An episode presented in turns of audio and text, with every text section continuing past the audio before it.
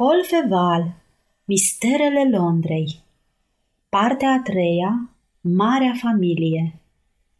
Capitolul 4 Colțișorul Lordului.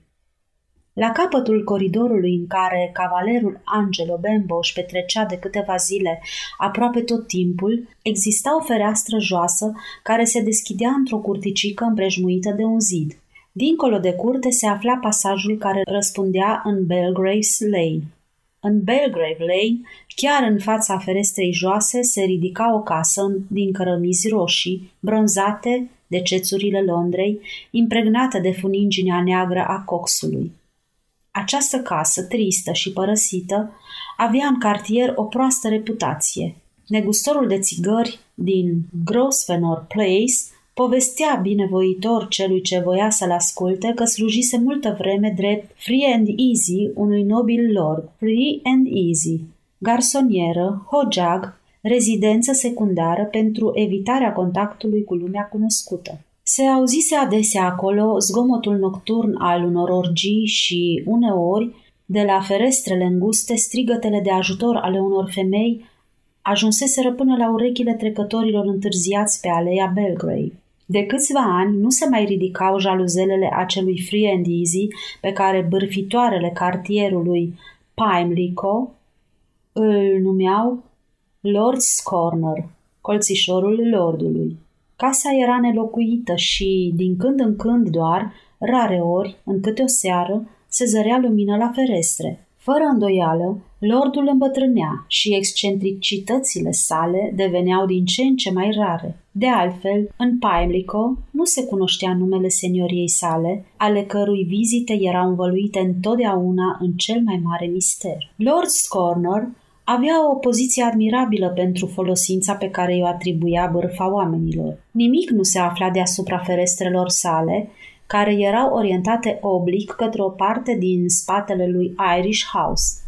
Numai de acolo s-ar fi putut arunca o privire indiscretă. Trebuie să presupunem că senioria sa își dăduse seama de acest inconvenient, căci cu 12 sau 15 ani în urmă fusese răplantați niște arbori în curticica strâmtă ce despărțea Irish House de pasaj. Se spunea că numai pentru sădirea acelor pomi, senioria sa plătise 3000 de guinee fostului proprietar al lui Irish House.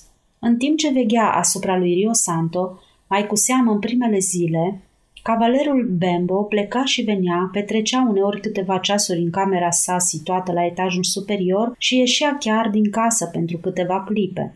Deși nu locuia la Irish House, era o figură atât de familiară pentru anturajul marchizului, încât oamenii din casă nu se mai mirau de prezența lui permanentă. Pe de altă parte, dat fiind că nimeni n-ar fi avut curajul să pătrundă până în coridor, încălcând astfel interdicția marchizului, nimeni nu-l putea surprinde pe Bembo spionând. Altminteri, Bucătarii și grăjdarii de la Irish House ar fi clevetit în ultimele opt zile pe seama bizarei fantezii ale lui Signor Bembo de a-și stabili domiciliul în cursul iernii într-o galerie neîncălzită. Trebuie spus totuși că bucătarii și grăjdarii de la Irish House nu duceau lipsă de subiecte pentru bârfeală. Oricât de distanți ar fi stăpânii față de valeți în Anglia, Servitorii cu urechea lungă se pricep să prindă câteva cuvinte din zbor și nici pereții cei mai groși n-au puterea de a stăvili privirea curioasă. Astfel, la Irish House, valeții și grumii, fără a cunoaște exact marea și misterioasa dramă al cărei erou principal era stăpânul lor,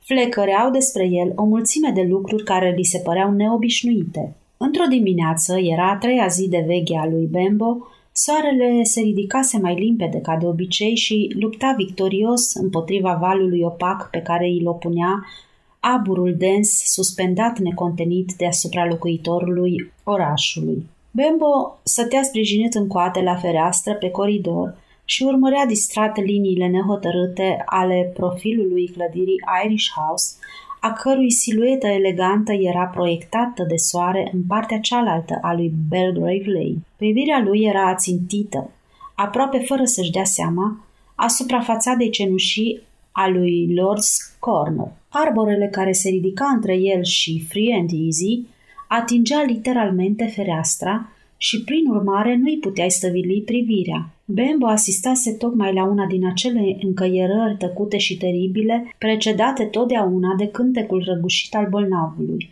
după care urmau pentru cei doi combatanți câteva ore de odihnă, consecința unei oboseli cumplite. Bembo era nespus de trist. Deodată tristețea lui făcu loc unei expresii de uimire. Pătrunzând în una din încăperile lui Lord's Corner, soarele îi înfățișă o tânără fată dormind într-un fotoliu. Trecuse un an de când Bembo venea aproape în fiecare zi la Irish House. Observase adesea singurătatea și starea de părăsire a căsuței din Belgrave Lane, a cărei destinație nefastă nu era deloc necunoscută. Dar niciodată, în cursul acestui an, nu văzuse jaluzelele ridicate. Ce fată minunată! Soarele o lumina din plin și Bembo își spuse că niciodată soarele n-a mângâiat o frunte mai neprihănită și un chip mai fermecător. Fata părea să aibă un somn agitat. De două sau de trei ori întinse mâinile, de parcă ar fi încercat să respingă un dușman invizibil.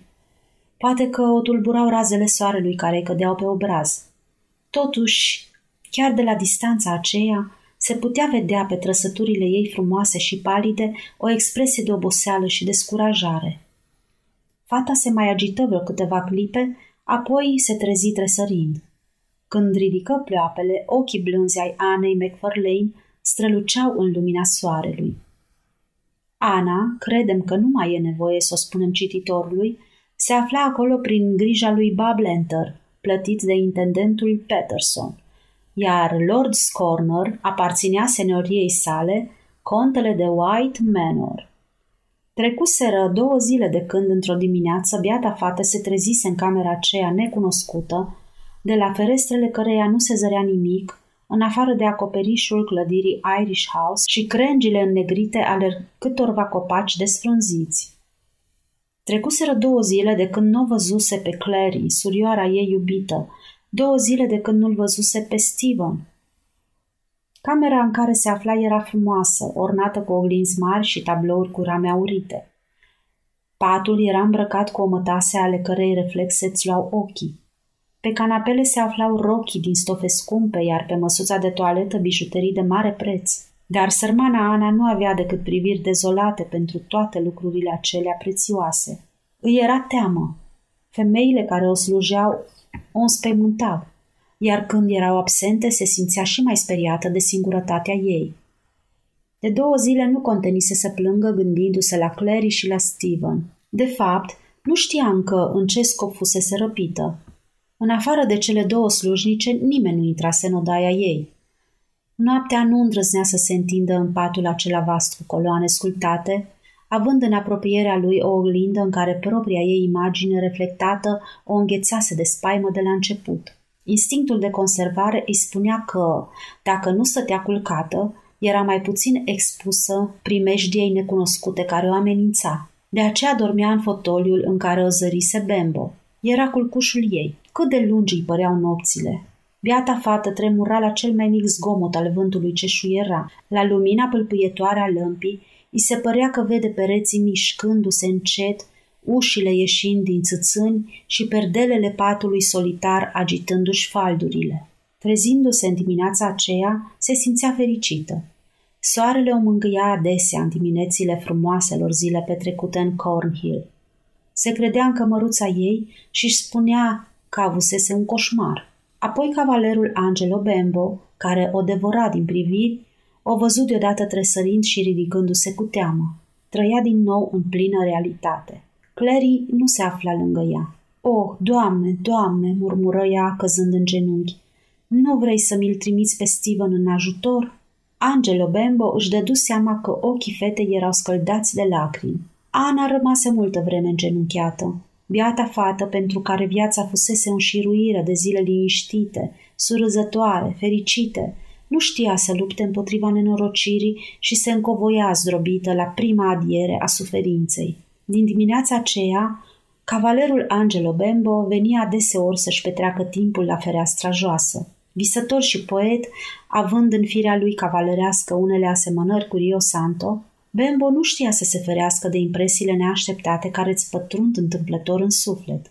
Nu iubise încă niciodată cu adevărat, iar legăturile acelea trecătoare în care frumusețea lui fizică și mintea strălucită îl târâseră prin saloanele din West End, fuseseră pentru el o petrecere a timpului sau chiar mai puțin decât atât. În dimineața aceea simțea că începe să se îndrăgostească. În zilele următoare, sentimentul deveni din ce în ce mai puternic. De altfel, starea în care se afla se potrivea de minune. Era trist și singur. Într-o dimineață, Bembo văzut ceva ciudat. Ziua nu se desprinsese încă bine de ultimele umbre ale nopții. Ana dormea în fotoliul ei. O ușă se deschise în fundul camerei și doi bărbați își făcură apariția. Unul dintre ei ținea în mână un sfeșnic. Celălalt, înfășurat într-o manta îmblănită, îl urma pășind indolent. Bembo deschise ochii mari. Primul bărbat înaintă încet și schimbă un gest de uimire văzând-o pe Ana în fotoliu. Fără îndoială o credea în pat, iar chipul său, în timp ce se întorcea zâmbind servil spre însoțitor, voia să spună Doarme. Ce importanță are că doarme într-un fotoliu? Omul cu mantaua îmblănită nu găsi de cuvință să-i răspundă, iar celălalt, care părea să-i fie un fel de valet, dacă nu ceva mai rău, ridică sfeșnicul astfel încât lumina să cadă asupra chipului Anei. Bembo îi urmărea cu atenție pe cei doi, dintre care unul se numea Gilbert Peterson, iar celălalt Godfrey de Lancaster, conte de White Manor. Sfârșitul capitolului 4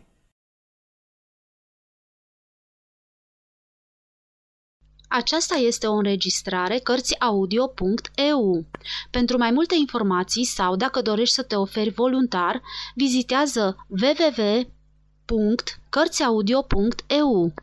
Toate înregistrările Cărțiaudio.eu sunt din domeniul public.